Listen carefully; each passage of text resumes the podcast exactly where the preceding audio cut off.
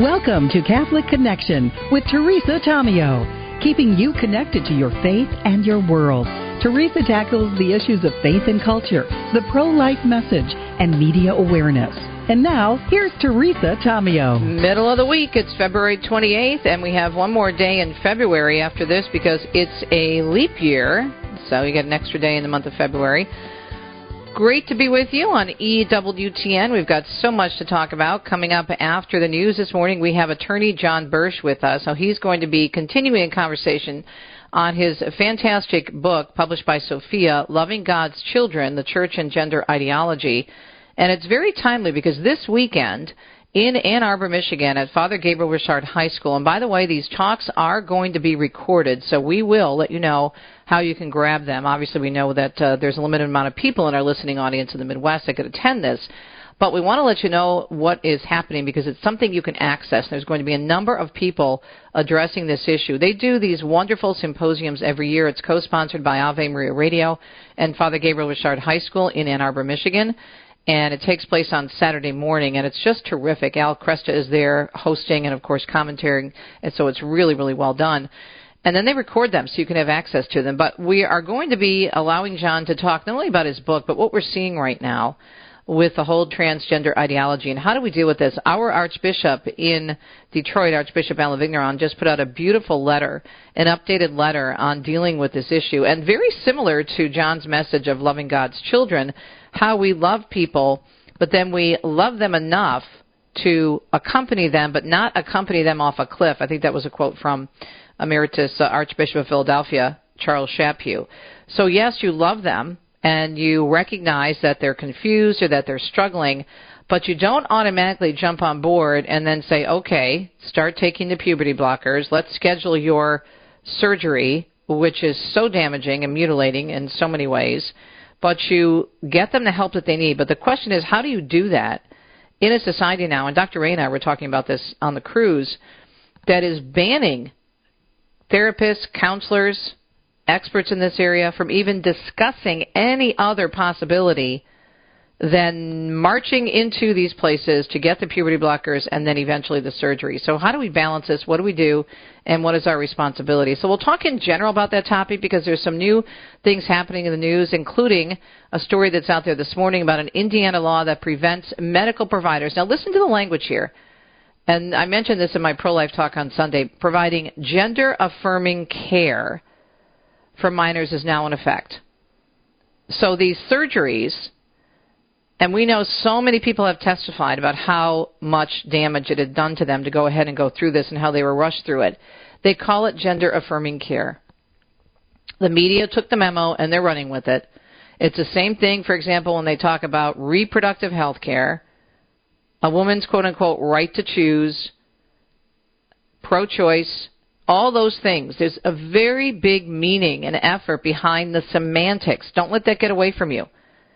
They pound it into us, and the media repeat it all the time.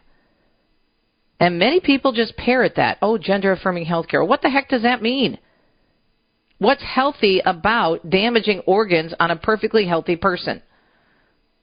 Or giving them altering medic I don't want to say medications, but pills or subscriptions that are going to do more harm than good and give them that so quickly before they even have a time to sit down and talk with someone about it, which has happened, by the way, in several locations overseas.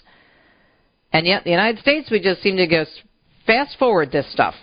Very dangerous. So I'm sure John will have a lot to say about this, and we join him, or he joins us actually at 15 minutes past the hour. Then we go to Rome because it's a Wednesday, and we have the delight, as always, of speaking with the very well informed Joan Lewis on all things Rome with the latest Vatican news. So that is the show for today on a Wednesday morning. I do hope you can stay for the entire hour.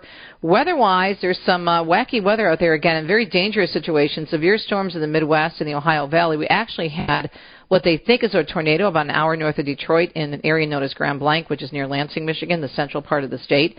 And the western part of Michigan is getting hit pretty hard too, as well as a number of other areas of the country. So we have severe storms capable of producing large hail, damaging winds, and tornadoes, some of which could be strong, will be possible in the Midwest and the Ohio Valley through this evening, and a strong winter storm continues to produce impacts across the West, including heavy snow, gusty winds, and rain.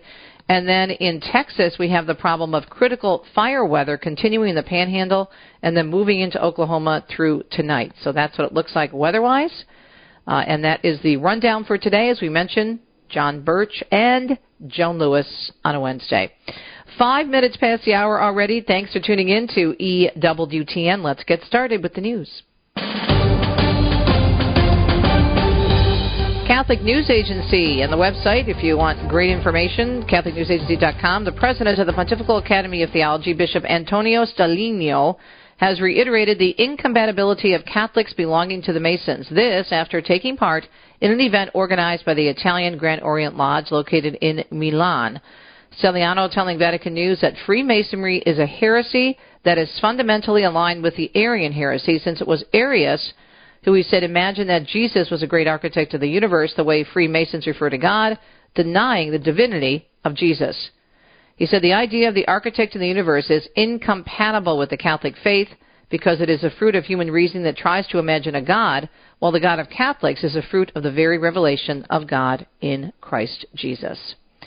Well, Cardinal Raymond Burke this week inviting Catholics to join in praying a nine month novena seeking Mary's intercession beginning on March 12th and ending on the feast of Our Lady of Guadalupe, December 12th. Catholic News Agency says the American Cardinal who founded the Shrine of Our Lady of Guadalupe in Wisconsin did announce a prayer initiative in a video address posted over the weekend. Nearly 500 years ago, the apparition of Our Lady of Guadalupe changed the course of human history. Today, the hearts of Catholics around the world echo the same anxieties of 1531. And once again, the answer to this anxiety is not temporal but spiritual. A novena, a traditional Catholic practice, usually consisting of a nine day series of petitionary prayers, can also be much longer. And those who sign up to join Burke's Novena will receive via email short video reflections from the Cardinal each month in addition to regular written reflections and prayers. For more information, just go to this link, novena.cardinalburke.com. Again, novena.cardinalburke.com. Brian Shook tells us Republicans are now asking the Biden administration for information on the suspect in the death of a Georgia student that occurred last week. Ohio Congressman Jim Jordan and California Congressman Tom McClintock sent a letter to Homeland Security Secretary Alejandro Mayorkas pressing for more information on Jose Ibarra. Ibarra was arrested last week in connection to the University of Georgia campus murder of 22-year-old Laken Riley. The Republicans are asking for more records of the suspect's immigration history. Senator Ted Cruz of Texas is criticizing the president's visit to the border this week as nothing more than a photo op. Joe Biden and the Democrats deliberately broke this system. They caused the highest rate of illegal immigration in history. President Biden will be in the border town of Brownsville on Thursday, where he'll meet with local leaders. And Trump, President Trump, or former President Donald Trump, also expected to visit that area, at least the border as well, but in a different location. In what appears, meanwhile, to be a major shift in policy and politics, the New York City Mayor Eric Adams is now endorsing changing the laws that made New York, as Andrew Whitman reports, a sanctuary city. This after migrants have been identified as suspects in several high profile crimes. Adams says he wants to change when the city can cooperate with federal ICE agents and begin deportations. Current city law forbids that unless an immigrant is convicted of a serious or violent crime. Adams wants to be able to call ICE on people only suspected of crimes. Adams' comments have already sparked criticism from city council members and the legal aid society. And Iowa National Guard troops and law enforcement officers, meanwhile, say they'll once again head to the U.S. southern border sometime this spring. Our National Guard is reaching out to the Texas National Guard. They are coordinating timing. There's probably going to be 25 governors that have committed to sending some troops and probably some law enforcement down to Texas. I think we're looking at the April timeframe. That's Iowa's Governor Kim Reynolds. She says over 100 troops and law enforcement agents will be sent to support Border Patrol this spring. And Jack Cronin also tells us a group of military vets working to repair sections of the border wall. The group known as Border Vets is using razor wire and sandbags to try and repair sections of the wall. Veterans Brett Christensen and Kate Monroe told the National Desk their group is trying to defend the country. They say the country is under attack, and without any action from the President, Border Patrol, or Congress, they're fighting back. The U.S. Army is cutting 24,000 jobs. A new Army document saying the jobs are being cut as the Pentagon shifts away from the war against terrorism and instead focuses on countering Chinese and Russian forces. The job cuts will reduce the number of soldiers from an estimated 494,000 to 470,000. About 3,000 positions will be cut from special ops. The Army Chief of Staff telling reporters yesterday the reductions are not coming from areas that, in his words, are not going to make us successful on the battlefield. The nation's biggest nuclear weapons facility is being threatened now by a fast moving wildfire in the Texas panhandle. The Pantex plant is about 17 miles northeast of Amarillo, not far from the Smokehouse Creek fire that grew from about 40,000 acres to 200,000 acres in just six hours yesterday and is now burning out of control.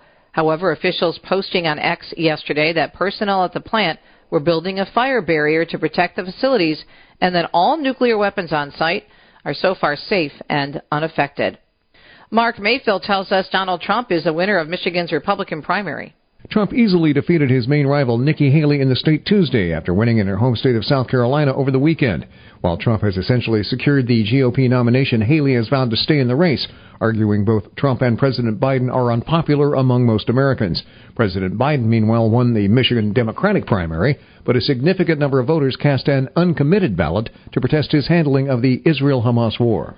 Meanwhile, soon after those polls closed in Michigan yesterday, those uncommitted voters who were hoping for about 10,000 votes looked like they would surpass 100,000 Democratic votes, perhaps even 150,000 votes.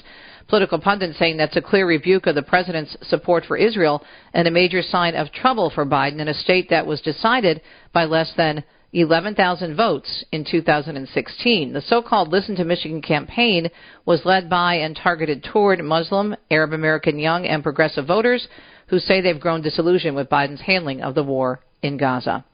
Hunter Biden is set to face a grilling on Capitol Hill today. The president's son will testify behind closed doors in the Republican led impeachment inquiry of his father. Republicans say they're searching for evidence Biden used his time as VP to benefit his family financially. Hunter's overseas business deals have come under scrutiny in the investigation.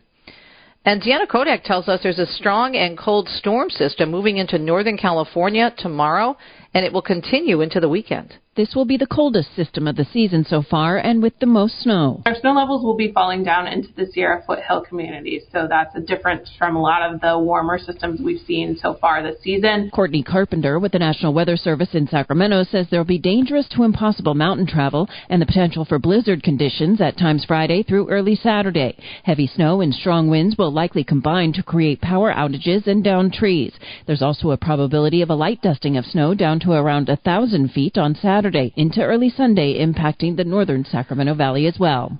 And speaking of the weather, as we mentioned at the top of the hour, tornado warnings, strong winds going out across much of the Midwest. Millions in the Chicago area were under tornado, uh, tornado warnings last night as severe storms pounded their area. And warnings also issued in southwest Michigan, where the National Weather Service is reporting 60 mile per hour winds and quarter sized hail. Over 380,000 Toyota Tacoma trucks in the U.S. are being recalled due to an increased risk of crashing. Toyota announcing the recall yesterday, saying welding debris left on the rear axle assembly can cause retaining nuts to loosen and fall off. And this, they say, could cause a part to separate from the axle, impacting the vehicle's, the vehicle's stability and how it brakes. The recall includes certain 2022 and 23 Toyota Tacoma trucks. And Apple is canceling its electric car project. That, according to Bloomberg, which cited people with knowledge of the matter. The outlet reported the decision to end the project was disclosed yesterday to almost 2,000 employees working on that project. And finally, in our newscast, it's only February, but sea surface temps down at the Atlantic Hurricane Alley are already hitting levels of summer. Brian McNoldy is a senior research associate at the University of Miami and calls this early season heat exceptional we've kind of fast forwarded by three months or so. The ocean looked like it's already the start of hurricane season, and it's not. We've just never seen the ocean this warm before for this time of year. McNoldy says if the warm temperatures continue into hurricane season, the region could see an above average number of extreme storms, and the activity could begin earlier than June.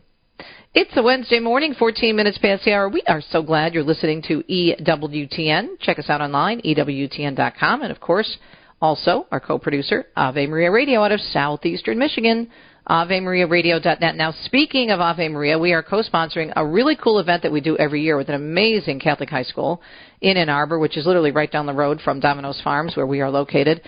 And we call this a Familiaris Consortio. This one is 2024, male and female, he created them responding to gender dysphoria in truth and charity. And one of the speakers for that event, by the way, that these speeches will be recorded. I realize we're on the air across the nation and around the world, but just to let you know about this because it's a great event. And if you can't, obviously, or don't live in the Michigan or Ohio area, and can't make it over to Ann Arbor, you will have access to this later. Father Gabriel Richard High School is putting this on along with Ave Maria Radio, and among the speakers, our next guest, his name is John Bursch. He's a wonderful attorney standing up for life and for the Catholic Church, but he's also written the fantastic book published by our friends at Sophia, Loving God's Children, the Church and Gender Ideology. He is one of the speakers, and he joins us up next.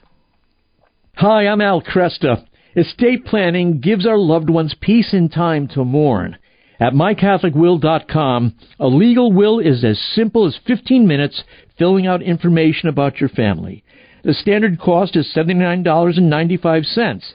However, thanks to our partnership with mycatholicwill.com, when you use the promo code AVE, A-V-E, your will is absolutely free. No hidden cost whatsoever. Visit mycatholicwill.com. If you have sustained conversation with non-Catholic Christians, one of the things that always comes up is, why do you confess to a priest? Why would you go to a priest when you can go straight to God? I would say, I would say, well, look, I went to Jesus I looked at his word, and it told me to go to a priest. it is interesting. One of the first things you notice, right towards the end of the Gospel of John, that Jesus himself determined to forgive and retain sins through human intermediaries. If you forgive the sins of any, they are forgiven. If you retain the sins of any, they are retained. And Jesus commissioned his apostles on earth to speak in his name to forgive sins or retain sins, not just metaphorically, but metaphysically. Kresta in the afternoon, weekdays from 4 to 6 on Ave Maria Radio and AveMariaRadio.net. When the need for senior care arises, home is where the heart is. Visiting Angels provides home care for mom or dad up to 24 hours per day, including personal care, meals, and light housework you may select your professional caregiver with Visiting Angels. More information at visitingangels.com or at 877 374 LIVE. That's 877 374 L I V E. Visiting Angels, America's choice in senior home care.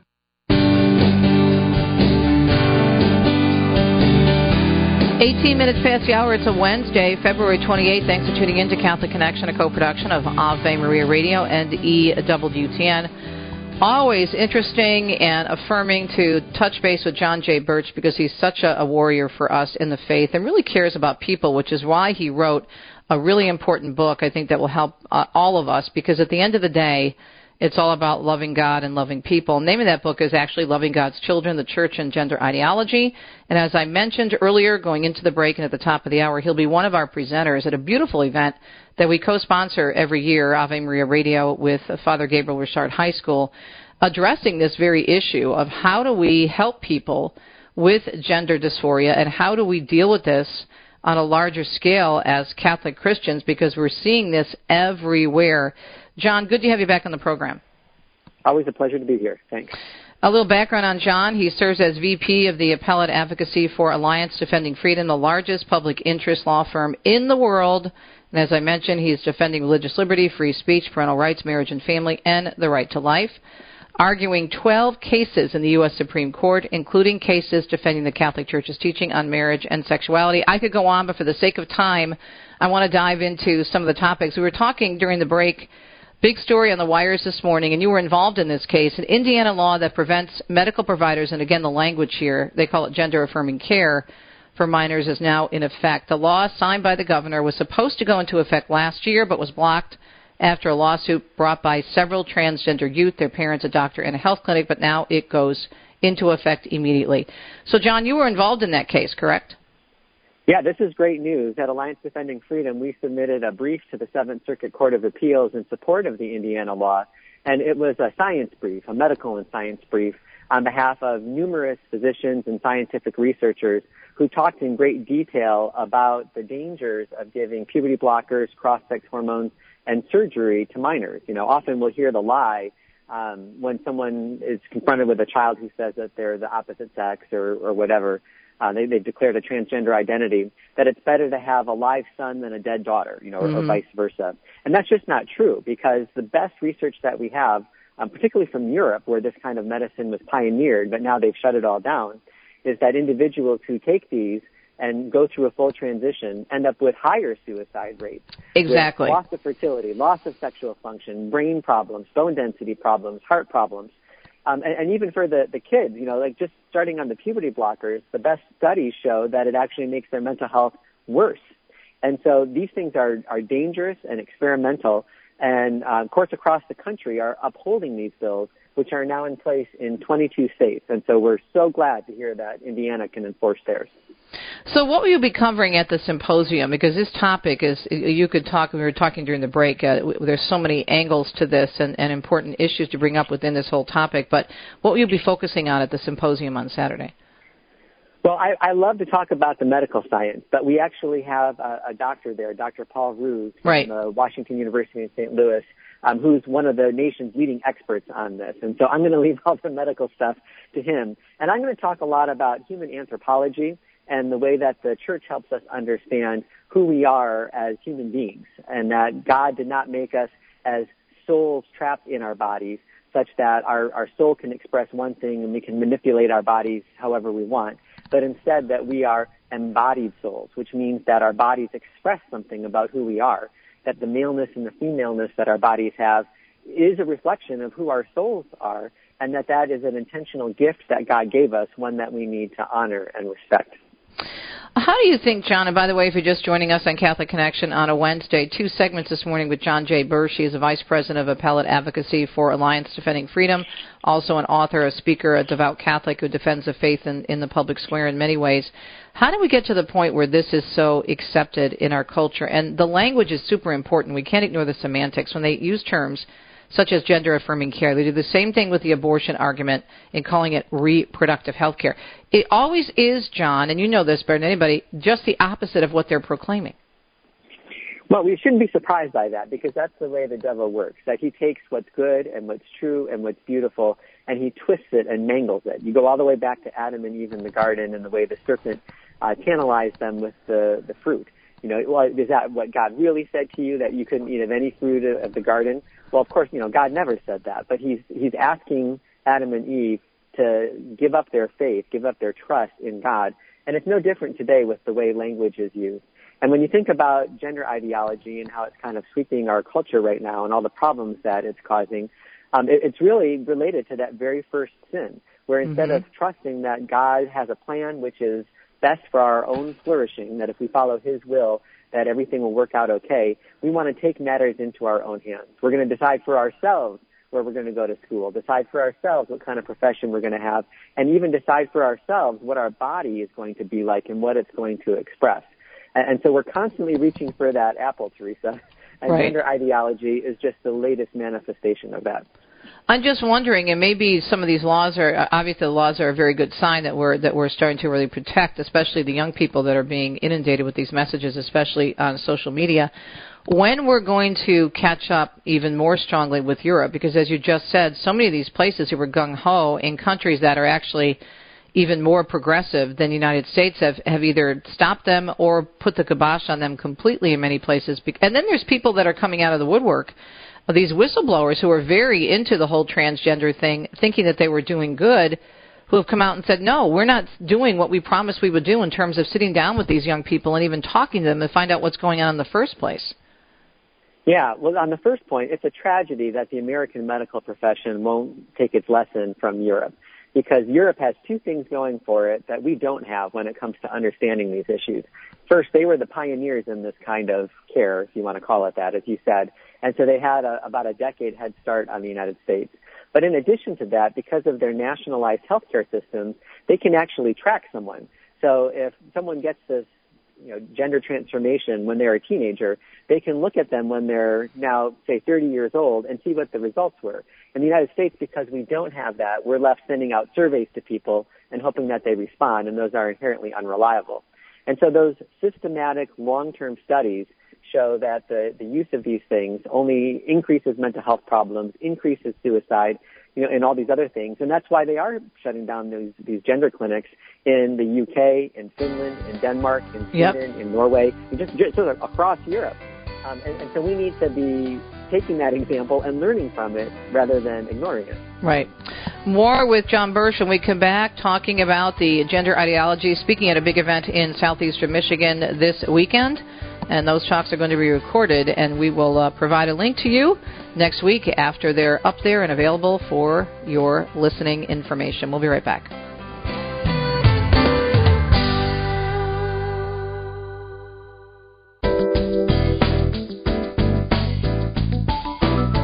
Thanks for tuning in to EWTN, the Global Catholic Radio Network. A beautiful book by our friend Father Donald Calloway under the Mantle, Marian Thoughts from a 21st Century Priest. Of course, uh, Calloway is amazing in terms of understanding of, of Mary and had so many powerful experiences with our Blessed Mother. You can order it today at EWTNRC.com, and Blessed Virgin Mary is a, th- a central thread weaving a tapestry, he says, throughout. And there's plenty of quotes about Our Lady from saints, blesseds, and popes. And again, you can order this beautiful book, Under the Mantle Marian Thoughts from a 21st Century Priest by Father Donald Calloway. Order it today, EWTNRC.com. You can also order our guest book at our website as well. And we are talking with John J. Bursch. He's an author, he's an attorney, he's a speaker, and he is, I would say, probably one of the best resources we have, especially from a Catholic perspective, on this issue of gender ideology. So, John, I was telling you during the break, you know, my husband is, is a deacon in the Catholic Church, and so the he often gets notices, obviously, from the Archdiocese ahead of before they're released. But there's a beautiful letter that was written. It's out there publicly now. I'm not uh, doing anything I, I shouldn't be doing with this information, but a beautiful letter from our Archbishop affirming uh, who we are as believers, made in the image and likeness of God, man and female. In addition to this beautiful letter he wrote about helping people understand who they are and how beautiful they are made in God's image, that he's putting into place some pretty strong guidelines for the schools, making sure that the schools ensure that the kids are calling themselves by their sex and not by their personal pronouns or by their personal choices. So let's talk about the schools for a minute. Uh, this is an example, I think, of, of a lot of bishops and pastoral leaders who are putting out these kinds of letters, which I think are really, really helpful for people. Oh, so helpful. Um, and it was really one of the inspirations for the book. I, I wanted to highlight some of those bishop statements, the early ones, uh, because they were such good teaching tools. And, and I want to emphasize to everyone how right the Archbishop is to focus on schools and making sure that we're helping kids understand their sexuality the right way. Because you'll hear some Catholics say, well, if someone wants me to use their preferred pronoun, I should do that because it's disrespectful. It's not loving. What would Jesus do? Wouldn't he call them by the way they call themselves? And the answer to that is no, because if they're using a preferred pronoun that's different than their natal sex pronoun, that's telling a lie. And what we don't understand, unless we've really dived into the medical research, is that that itself is incredibly harmful to kids. That 80 to 95% of kids who are experiencing gender dysphoria, some dissonance between their body and their mind, will naturally desist and align their mind with their bodies if they're left to their own devices. Mm-hmm. But if we affirm them by giving them the preferred pronouns and allowing them to dress like the opposite sex and use the opposite sex's showers and the sports teams and things like that, nearly 100% of them will go on to continue experiencing gender dysphoria and then these medical interventions we've been talking about which have such terrible results for them. And so you, you can't give in on pronouns. As soon as you do that, then the horse is out of the right, barn and you're right. sending those kids down a terrible path. Let me read a little bit from uh, the letter, and then there's also directions for those who are in positions of authority at schools and whatnot. Those who struggle with gender confusion are our brothers and sisters, sons and daughters of God, and beloved members of our communities. By virtue of each person's creation, the image and likeness of God is male and female, and the truth that God's plan for our holiness and flourishing is revealed through our bodies, all ministers of the church and the archdiocese, clergy, employees, and volunteers, students, and registered youth program participants shall respect their God given biological sex, but not limited to the use of personal pronouns, dress codes, bathrooms, and all other facilities. All documents and records shall reflect the person's God given biological sex. Now, this seems so basic, right? And the fact that this archbishop, who's a wonderful archbishop, by the way, is very solid, but what I'm saying is the fact that so many leaders have to put this in writing is reflective of what's going on in our culture and our world. Oh, absolutely. And that's because the messaging from media and especially from entertainment to our kids is absolutely insidious. You probably remember um, it was during Pride Month, I think two years ago, where Blues Clues, a kids television show that's kind of half um, real people, half animation, intended for three, four, five year olds, had a pride parade during the the kids show, yeah. and on one of the floats was a family of beavers, and one of the the kid beavers had tape across her chest where her breast had been removed as, as part of a transgender surgery. This is a show for three, four, and five year olds. So what, when these kids are getting it from that age, and then of course, you know, adolescents and teenagers, there's thousands of hours of transgender content on TikTok and on Instagram and um, Snapchat and, and things like that. Um, they're being fed constantly that message, and so it's our responsibility as a church, as parents, as educators, as members of the Christian community to make sure that our kids are hearing the truth about the human body and the way that God made us because they're certainly getting enough messages that go the opposite direction. So, what do you think is the end game here with this particular uh, transgender agenda, John? What's their ultimate goal, do you think, those behind it? Well, I, I hate to suggest this, but I, I don't think the pendulum has swung all the way yet. I think it's going to get worse before it gets better because the, the transgender portion of this is just the first part in a transhumanism movement where you don't even have to identify as a regular human person in your body. And this is going to include um, changing your body through technology or surgery or other ways to truly shape ourselves the way that we want to be. It, it's going to be the, the pinnacle of us that we're talking about, grabbing that apple and taking our body into our own hands rather than accepting the gift that God gave us. Wow. And so I, I think we need to really dig in here because this is the beginning, not the end of that downward slide. Well, we only have about two minutes left. In addition to buying your book, Loving God's Children, the Church and Gender Ideology, what should we be doing as Catholics to, and as Archbishop Vigneron sent his letter, to love people, but to also bring them to the truth? And what can we do in our own way, in our own domestic church, in our own communities to make a difference with this, do you think? Well, I think the key word is accompaniment because there are confused kids and confused adults out there who need the information, the education that we can provide if we've studied well and understood the teachings of the church and the medical community when it comes to these issues.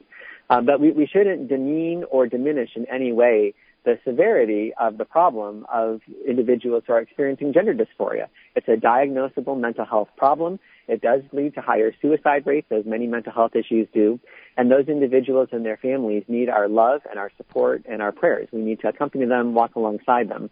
Um, many of these kids who are experiencing gender dysphoria have other issues. 60% of them were sexually abused in some context.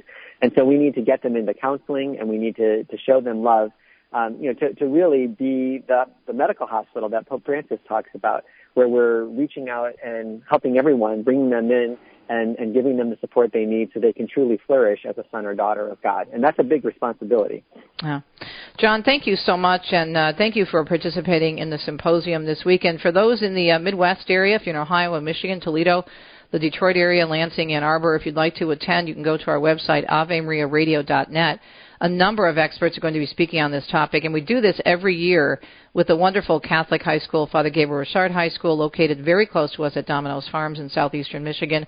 And again, we'll give you the details uh, next week on where you can get the talks because we're working hard to record them to make sure we can put these talks out there to more than just the Michigan audience because the topic is so important. So, John, thank you for your work and all that you do at Alliance Defending Freedom but for the beautiful way you've written this book and, and really loving people. But we, if we love people, we have to give them the truth, and you do such a good job of this in the book.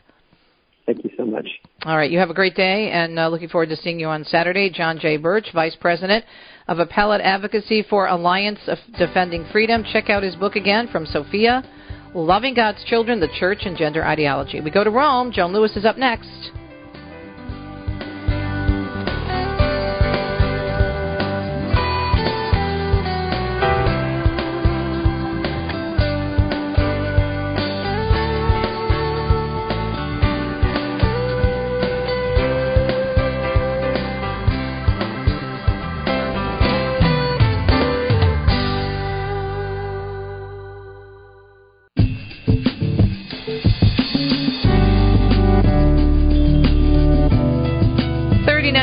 The hour. Hope you're having a beautiful Wednesday, February 28th. Always great catching up with my sister, Joan's Rome.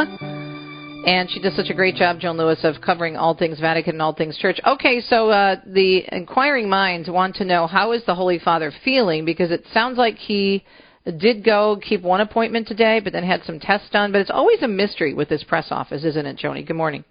Oh, it, it really is. Uh, sometimes we find out more about the Pope when he's given an interview to, you know, a, a journalist than we we find out from the press office. Right. It took an hour for the press office to come out with a one sentence statement um, on the Pope at the audience, leaving the audience afterwards, going to the Gemelli Isola Hospital um, on the island of uh, Tiburtina Mm-hmm. and Tiberina, excuse me.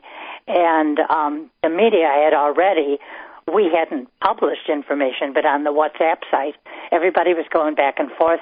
They had their pictures. Rai Television saw the Pope after the general audience leaving the Vatican in a white, um, you know, Fiat 500 and somebody else was at the clinic on Tiberina Island. The, it used to, it's the Fate Bene Fratelli that run this clinic, and actually the uh, clinic itself was sold to the same, as my understanding is, the same people that run Gemelli Hospital. So they changed the name from the Fate Bene Fratelli, it was three or four words, hospital, to the um, Gemelli Isola Hospital, Isola meaning island. Mm-hmm. Anyway, so all sorts of stuff was coming up, but nobody wants to publish it until the Vatican says, hey, yes, by the way, this is what happened. And all of the stories as they appeared in the WhatsApp site of, of the Vaticanisti journalists, they were all absolutely spot on. But um, what was interesting for me was going to the website after the audience. The first thing you see when Vatican News posts the uh, content or summary of the week's general audience, at the very top of the page is a video you can click on for the whole audience. From the moment he arrives, uh, the Pope arrives till the final moment when he's greeting bishops who have come, you know, to to see him very briefly. And I didn't find that up, and I was a little concerned.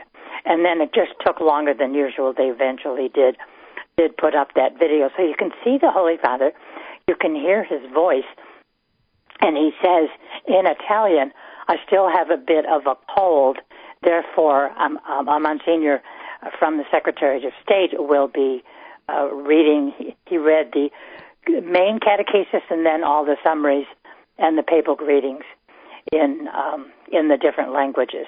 So we saw the Pope after the general audience and all the greetings actually go among the people and you know see brides and grooms and dress children and receive gifts from from different people and um so it's he, he looked good. When he was just sitting in his chair teresa he didn't really look that good. Okay. um you know there was just something about his face that wasn't the it was tired or or whatever. But when he was with people he was smiling and he greeted all the bishops who came up to him one by one. I think there were about 15 or so. And um so everything seemed okay until as we've had in the past you know the pope after a wednesday audience going to a hospital and that happened once before and of course uh once he came back right afterwards, and another time he stayed and had surgery. So, but these um, this visit to the Isola Gemelli Clinic Hospital was um, just for a diagnostic tests. That's all that the Vatican press office said. So, um, but you know, I mean, you have to look back. On Monday, I said on At Home with Jim and Joy, um, looking back at the Pope's week of cancel. Well, he'd been on retreat for the previous week, right? Mm-hmm. Sunday, the previous Sunday, uh, until last Friday afternoon. And then Saturday morning, you know, you don't see the Pope or hear him during that time. Then Saturday morning, the Vatican announced that the uh, priests from the Diocese of Rome, priests or deacons, that the Pope was supposed to speak to, that audience had been canceled because he had flu-like symptoms. All right. Then we see a quick rebound, it seems, because Sunday the Pope appeared right. uh, at his study window, you know, said the Angelus and everything was fine, all all the usual greetings and things and appeals. And then Monday morning, we get another piece of news that because of the continuation of these flu-like symptoms, the Holy Father has canceled all his audiences. But then about an hour after we got that press office release, we got uh, we got one saying, and by the way, the audience, you know, will take place Wednesday from nine to ten. But here's my worry, and here's what I wrote on my blog, and what I said to uh, to Jim and Joy. I said the thing is the whole week that he was well, whole week from Sunday afternoon through Friday afternoon, the week of the uh, retreat, we didn't see or hear from the Pope or uh, obviously the press office on on the Pope. There was no audience that week. So we have no way of knowing if for any part of that week, the whole week, half of it, the last three days, if, if there was any part during which the Holy Father felt unwell. Did he have flu like symptoms? Was it a simple cold and a cough or something? So we have absolutely no way of knowing if last Saturday was the first day he was unwell or was it actually the third or fourth. And, and then so you look at Saturday, you look at Monday, you have to look at today. We don't know what the Pope did in the Vatican yesterday. Usually Tuesdays are pretty quiet. He's kind of home writing and preparing, you know, for the Wednesday audience. So the health question just remains with a uh, a question mark that seems to get bigger and uh, in bold print every time that we, you know, are looking at some papal event.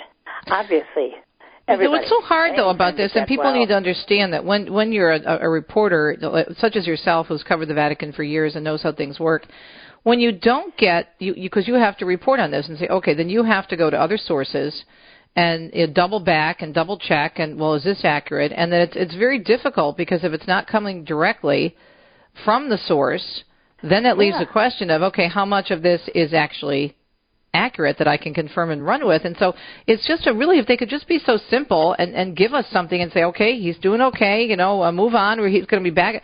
Why do they make it so complicated? Uh, if I had the answer to that, I'd be a, a, a very rich, well-known person. but if I had, you know, but the, the thing is, I could have posted. I had a very brief. Um, I tweeted something very briefly. I don't remember when. But anyway, I probably could have done it two hours before before the Vatican came out. But I'm waiting for official. Yes, this is what happened.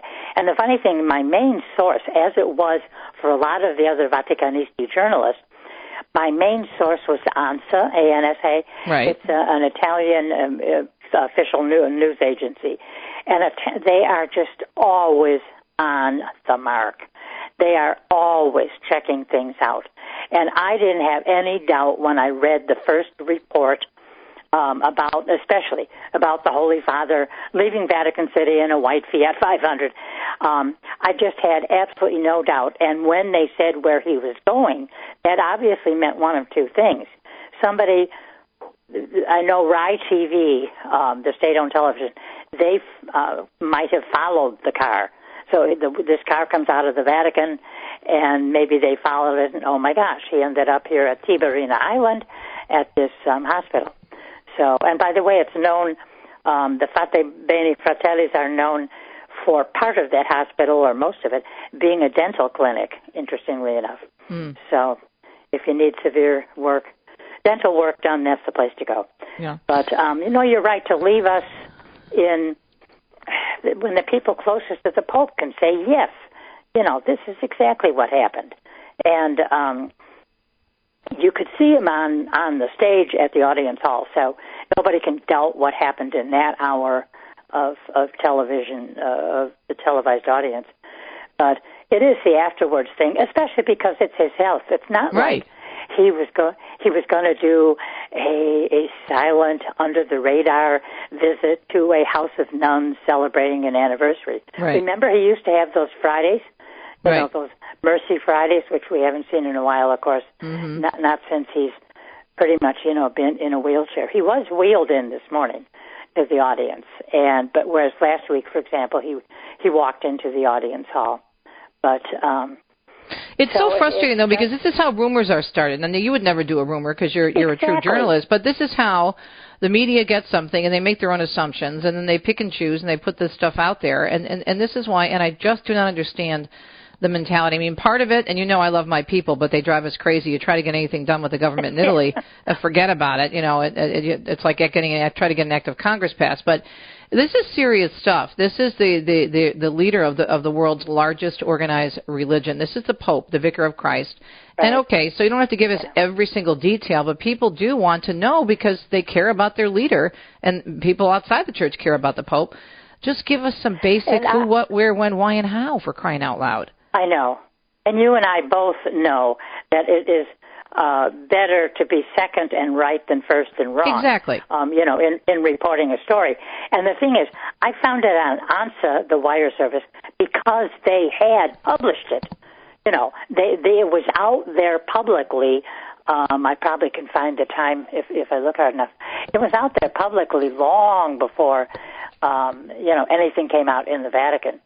So um, and you're totally right. This is where if somebody publishes something, you know, maybe without that official stamp of approval from a, a White House or a, you know, a Vatican, um, if you don't publish anything at all or you delay, what? Well, nine other or 90 other members of the mass media have gone out there with something and you delay. Right. And, um, or different stories are coming out. Well, they're coming out because nobody has any facts uh, on which to work no, uh, you know, no official information. So, and then um, we then we spend the time trying to figure out if the Pope's okay, as opposed to concentrating on his audience message. So they're shooting themselves in the foot in terms of evangelization. But apparently, that they don't seem to realize yeah. that.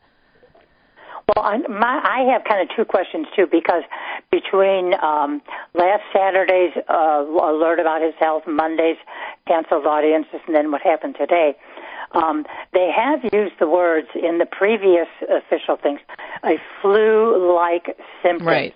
Mm-hmm. And then today, the Pope himself said, "I still have a cold and yep. can't speak," mm-hmm. and so I'm asking, you know, my collaborator to help me out.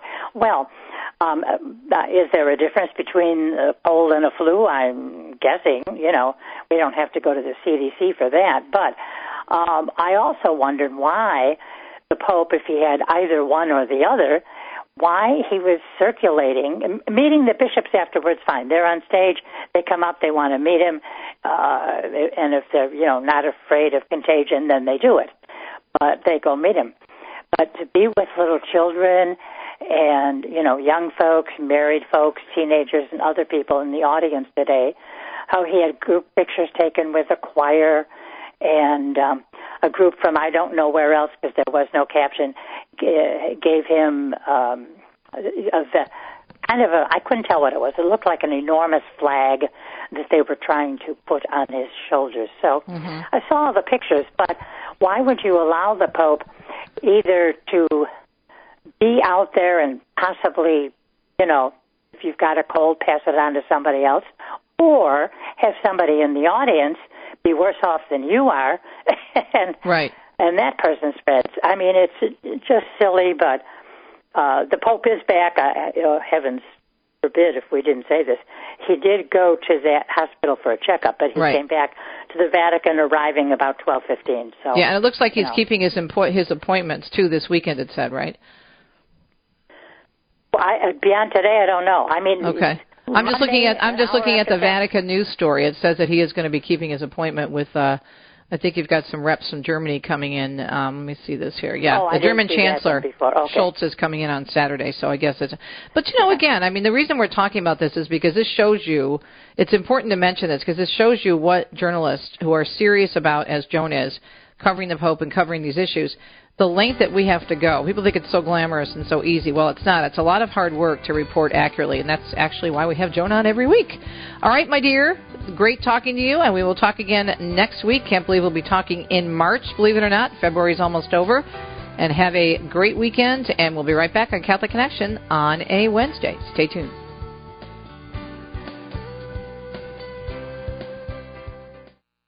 Every woman deserves specialized health care. At Arbor Women Health, Our team of compassionate professionals listen to our patients and want to understand what they're going through. They serve everyone from teen girls to seniors. Our faith based clinicians specialize in obstetrics, gynecology, fertility awareness and crisis, or unexpected pregnancies. Call 734 930 4020 or visit arborwomenhealth.org. Arbor Woman, faith inspired, dignity affirming healthcare. Dr. Ray Guarendi. What is criticism exactly? If you pay close attention, do you notice what most criticism is?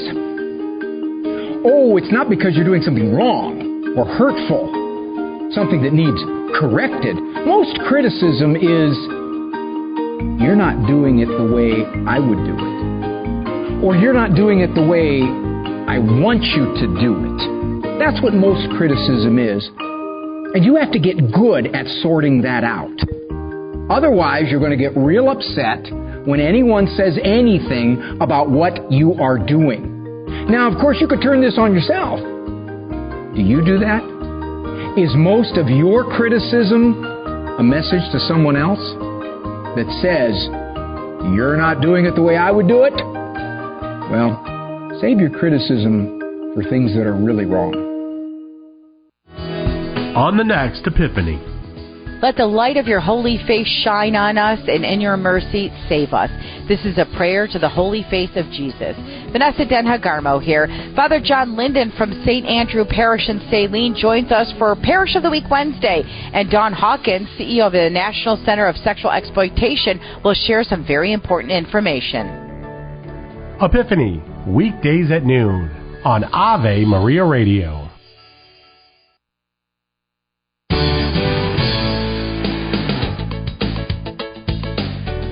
It's a Wednesday. Tomorrow, because it's a leap year, we'll actually have February 29th. Seems kind of weird, right?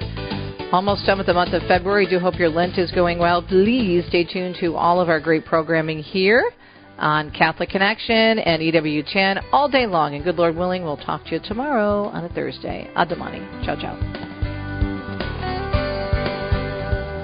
You've been listening to Catholic Connection with Teresa Tomeo.